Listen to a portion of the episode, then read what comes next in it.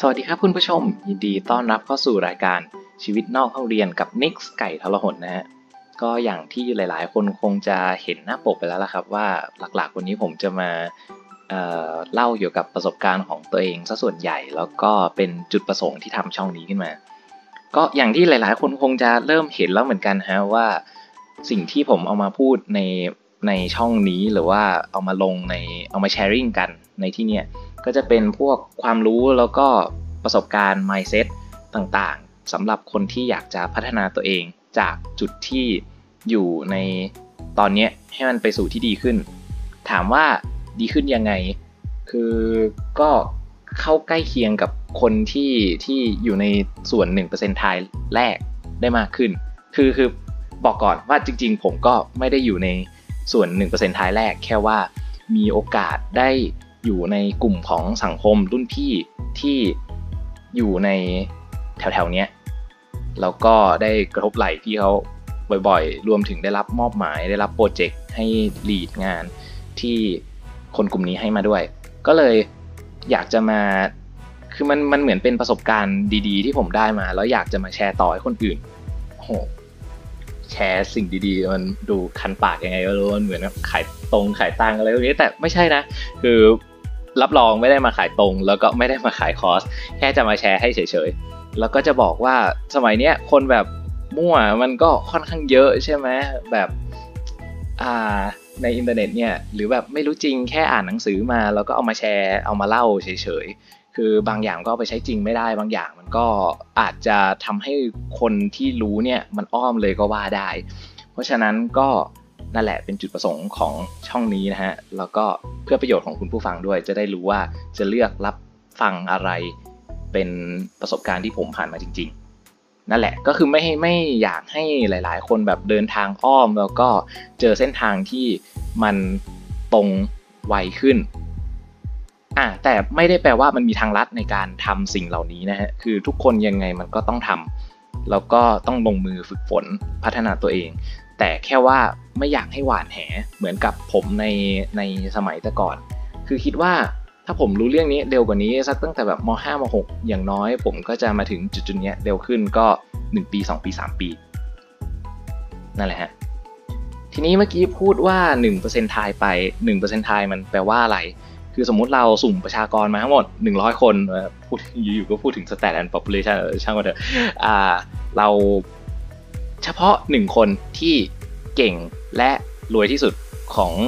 กลุ่มตัวอย่างตรงนี้ก็คือ1%ไทย เพราะฉะนั้นก็จะเป็นแนวคิดที่ผมเอามาแชร์ลิงจากคนกลุ่มนี้ แล้วก็เป็นประสบการณ์ที่ผมได้รับมอบหมายจากที่นี่เนาะทีนี้ที่บอกว่ามันเป็นกลุ่ม เพราะว่าชีวิตคนมันก็ต้อง connect the dots ก็คือรับฟังตรงนี้แล้วก็เอามาเชื่อมกับตรงนี้เอามาปรับของตัวเอง แล้วก็ต่อยอดไปเรื่อยๆ ทั้งผมก็ทำอย่างนี้แล้วก็อยากจะให้คนที่ฟังอยู่เนี่ยก็มี mindset ที่จะทำอย่างนี้ด้วยเหมือนกัน ก็คือรับฟัง แล้วก็เอาไปใช้ เสร็จปุ๊บก็ฟังต่อ แล้วก็เอาไปใช้ แล้วก็ฝึกต่ออ่าแล้วทำไปเรื่อยๆอย่าเพิ่งหยุด เพราะฉะนั้นครับในวันนี้หลังจากนี้ไปเล่าจุดประสงค์ไปเรียบร้อยแล้ว ผมก็คงจะต้องขิงขิงตัวเองนิดนึง คือ วันนี้มันจะดูขิงค่อนข้างเยอะหน่อยนะฮะ เพราะว่าถ้าเป็นเพื่อนของผมเองเนี่ยเขาค่อนข้างที่จะเชื่อถือในตัวผมอยู่แล้วแหละ แต่ นิกส์มันเป็นแค่นามปากกา ผมไม่ได้อยากจะเปิดหน้าอะไรขนาดนั้น ก็เลยจะต้องมาเล่าเป็นประสบการณ์ที่ผมเคยทำให้แทน ทีนี้เล่าเป็นประสบการณ์ก็อาจจะย้อนกลับไปเป็นลูกเจี๊ยบนิดหนึ่งคือตอนเป็นลูกเจี๊ยบก็คือม .5 ม .6 ใช่ไหมผมมีโอกาสเข้ามาสอบติดที่โรงเรียนเตรียมอุดม หรือถ้าเด็ก เด็กที่อยู่ต่างจังหวัดก็จะเรียกว่าเตรียมใหญ่อะไรประมาณนี้ เตรียมพญาไทใดๆ ก็แล้วแต่เสร็จปุ๊บคือก็สอบติดได้ที่ 555 เชียร์มันเป็นตัวเลขที่สวยมากเลย คือมันก็ไม่ได้อยู่ค่อนไปทางสูงๆของโรงเรียนนะนะแล้วก็ต่อมาก็ได้มาเข้าที่วิศวะของมหาลัยที่1แล้วก็ได้มีโอกาสไปฝึกงานกับ บริษัท Angel Investor ตั้งแต่ 3 ปีที่แล้ว ถามว่าบริษัท Angel Investor คืออะไรหลาย ๆ คนอาจจะเข้าใจในชื่อของบริษัทนักลงทุนหรือว่า Venture ซะมากกว่า หรือถ้าพูดอย่างนี้ยังไม่เข้าใจเพราะว่าส่วนใหญ่ที่ฟังในนี้อาจจะเป็น beginner หรือว่า pre beginner ในสายของธุรกิจประมาณนี้ก็เดี๋ยวยกเป็น market valuation หรือว่ามูลค่าทางการตลาดที่บริษัทนี้เขาสามารถสร้างขึ้นมาในช่วงเวลา 5 ปี มันอยู่ที่ 20,000 ล้านบาท ซึ่งมันเยอะนะจำนวนนี้มันไม่ใช่ว่าแบบเฮ้ยอยู่ๆใครเขาจะมาทำก็ได้ คืออคนที่อยู่ได้ประโยชน์ไปก็จะส่วนใหญ่ก็จะเป็นอาจารย์แล้วก็คนที่เกี่ยวข้องกับมหาลัยที่ผมอยู่ คือเนื่องจากว่าบริษัท Angel Investor เนี่ยมันเป็นบริษัทของของมหาลัยอ่าแต่ พูดขนาดนี้หลาย ๆ คนก็คงรู้แล้วแหละว่ามันคือที่ไหน แต่ว่าไม่รู้ก็ไม่เป็นไรนะ แล้วผมก็ทราบซึ้งในตัวรุ่นพี่คนที่มาเป็นผออมากเลย คือเขาเป็นนักธุรกิจที่ประสบความสำเร็จในชีวิตแล้ว แล้วก็เกษียณ แล้วเขาอยากจะมาพัฒนามหาลัยให้ไปในทางที่ดีขึ้นมา disrupt นั่นแหละที่ผมจะชอบใช้คำพูดนี้บ่อยๆ แล้วก็อันนี้นอกเรื่องนิดนึง จริง ๆ รุ่นพี่คนนี้เขาก็ไม่ใช่รุ่นพี่หรอกเขาก็อยู่ขั้นปู่แล้วแหละ แต่เขาไม่ให้เรียกเขาให้เรียกว่าพี่ เออ คือเขาบอกว่าเขาอยู่ที่บ้านเฉยๆหลานก็จะเรียกเขาว่าปู่ แต่ถ้าเขามาที่มหาลัยเนี่ยอ่าในฐานะของรุ่นพี่เขาก็ต้องเป็นพี่สิวะ เพราะฉะนั้นเราก็จะเรียกเขาว่าพี่ต่อไป ก็นั่นแหละผมผมซาบซึ้งในตัวเขามากเลยที่ ที่มาช่วยคนหลาย ๆ คนสร้างมาเป็น community สร้างสร้างมูลค่าทางการตลาดมาได้ขนาดนี้ แล้วก็ทำให้ผมได้ประสบการณ์ต่าง ๆ เข้ามา แล้วก็อย่างที่บอกผมก็อยากจะมาแชร์ต่อให้ทุกคนได้ได้แนวคิดในส่วนนี้ไป แล้วปัจจุบันผมก็ได้เป็น project leader ของโครงการหนึ่งในที่นี่คือจริง ๆ ที่นี่มันมีหลายโครงการแหละ ผมก็ดูแลตัวหนึ่ง ซึ่งจุดประสงค์ของมันก็คือ พัฒนาธุรกิจบ่มเพาะธุรกิจให้โตขึ้น แล้วก็หลังจากจบโครงการแล้วก็มีสอบวัดผล แล้วก็ให้เงินสนับสนุนเป็นทุนให้เปล่าไป 40,000 บาท 9 ทีมอะไรประมาณนี้ก็ว่าไป ทีนี้พูดถึงว่าผมจัดให้คนอื่น ผมเป็นสตาฟแล้วผมก็เรียนรู้ได้เจอวิทยากรหลาย ๆ คน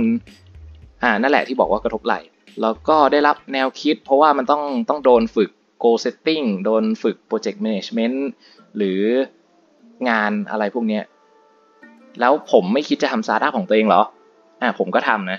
มีตั้งแต่ตัวที่ที่ทำกับเพื่อนๆ แล้วก็เอาไปขอทุนก็ไม่ได้เงินสักบาทเลย แต่ว่าจริง ๆ ก็ได้กำไรนะ แต่ว่าหาทาง scale up ไม่ได้ก็เลยเปลี่ยน แล้วก็มีทั้งตัวที่ได้ได้ทุน 25,000 ได้ทุนแสนบาทก็มีเหมือนกัน แต่ก็ตอนนี้ก็แยกย้ายทีมก็แยกย้ายกันไป แล้วก็ไม่ได้ทำต่อด้วยเหตุผลต่างๆ เช่นมีมีทีมเขายุ่งๆกันบ้าง หรือว่าหา market ไม่ชัดเจนไม่เจออะไรเงี้ยก็มีเหมือนกันอ่าก็จริง ๆ มองย้อนกลับไปสำหรับคนที่เป็นเพื่อนของผมที่แยกย้ายกันไปบางคน 1 ปี บางคน 3 ปี แล้วยังคงอยู่ในสายสถาสายธุรกิจต่อเนี่ย ผมก็ ดีใจกับเขาด้วย เพราะว่าเขาก็ประสบความสำเร็จระดับที่คนที่กำลังจะเรียนจบจะมีได้ก็คือได้งานตั้งแต่ยังเรียนไม่จบ แล้วก็เงินเดือนก็เยอะกว่าค่าเทอมมหาลัยเยอะพอสมควร เออ ก็นั่นแหละ มหาลัยอะไรทุกคนก็รู้อยู่แล้วแหละนะอ่า แต่นั่นแหละ ไม่อยากพูดชื่อ หรือสำหรับคนที่ไม่ได้มาในสายนี้ต่อแล้วก็กลับไปเป็นสายของ คณะของตัวเองไม่ว่าจะอยู่นิติไม่ว่าจะอยู่วิศวะหรืออันใดก็ตาม ผมก็ไม่รู้ เพราะผมไม่ได้ไปเผือกชีวิตของเขาขนาดนั้น นั่นแหละก็ผมก็จะวนเวียนอยู่ในสายของของสตาร์ทอัพมากกว่าคอร์เปอเรทแล้วก็อยู่ในธุรกิจมากกว่าอยู่ในคณะที่ผมยังเรียนอยู่อ่าแล้วถามว่าในตัวผมเองตอนนี้ทำอะไรอยู่หลักๆ ผมก็มาเป็นประธานชมรมที่หนึ่งแล้วเฮ้ยพี่ ประธานชมรมมันน่าเล่าอะไรขนาดนั้นเลยเหรอทำไมต้องเก็บมาไว้หลังสุด คือจริง ๆ แล้วชมรมนี้มันมีจุดประสงค์เพื่อที่จะสร้างอินโนเวชันสร้างธุรกิจของคนในชมรมช่วยสร้างช่วยเร่งช่วยต่อยอดอให้มันโตขึ้น ซึ่ง generation ที่1เนี่ย5ปีที่แล้วเขาก็สามารถ 4-5 ปีที่แล้วเนี่ยเขาสามารถสร้าง Market Valuation ได้ 5,000 ล้านบาท ซึ่งมันเป็นอะไรที่เยอะมากเลย แล้วก็ทำแลบนิดหนึ่งก็คือ generation 2ผ่านไป generation 3ผ่านไปจนถึงผมที่เป็นประธานชมรมเจเนอเรชันที่ 4 คือจะบอกว่าจริง ๆ แล้วผมก็ไม่ได้มีความรู้อะไรขนาดนั้นหรอกนะฮะแต่ว่าด้วย mindset mindset อีกแล้วอย่างที่บอกหลักๆ ช่องนี้จะพูดเกี่ยวกับ mindset ซะเยอะ ด้วย mindset ที่ว่าถ้าผมทำได้ 1%ของรุ่นพี่คนแรก คือมันก็ ท่ากับ 50 ล้านแล้วใช่ไหมยิ่งอยู่ในแถวๆที่แบบอ่าผมได้เจอทรัพยากรดีๆและได้ ถึงมันจะเป็นจิตอาสา แต่รุ่นพี่ก็มาจิตอาสาให้รุ่นน้อง แล้วผมก็จิตอาสาต่อให้กับคนอื่นๆเหมือนกัน ก็เลยเป็นโอกาสที่จะได้เรียนรู้ในส่วนนี้ที่เยอะมากๆเลย ก็เลยอยากจะแบ่งปันแนวคิดเหล่านี้ให้กับให้กับทุกคนที่ติดตามรับชมรับฟังช่องนี้อยู่ แล้วก็ จนกว่าคุณจะได้ไปเจอครูเป็นของตัวเอง ผมก็อยากจะเป็นครูในขั้นเบื้องต้นให้ แต่อย่างที่บอกไม่ได้มาขายคอร์สหรือใดๆทั้งสิ้น แล้วก็จริง ๆ ตัวสุดท้ายที่ยังทำอยู่ก็จะเป็นทำเป็นประธานโครงการของสมาคมที่หนึ่งที่ที่เด่นที่สุดในด้านของการพัฒนาศักยภาพนิสิตนักศึกษาทั่วประเทศ แต่จริง ๆ มันก็เฉพาะกรุงเทพแหละต่างจังหวัดมันมันก็มีแต่มีน้อย ก็เลย เราก็จะเรียกว่าทั่วประเทศครับ อย่างนี้ คือจริงๆกิจกรรมต่างจังหวัดมันก็มีเหมือนกันแต่ว่ามันไม่ได้เยอะขนาดนั้น แล้วก็ตัวที่ผมดูหลักๆ ก็จะจัดที่กรุงเทพแหละจริงก็หมดแล้วแหละสำหรับตัวนี้อย่างที่บอกทั้งหมดนี้มามันก็เป็นการขิงแล้วก็สอดแทรกประสบการณ์สอดแทรกอะไรที่มันให้ทุกคนได้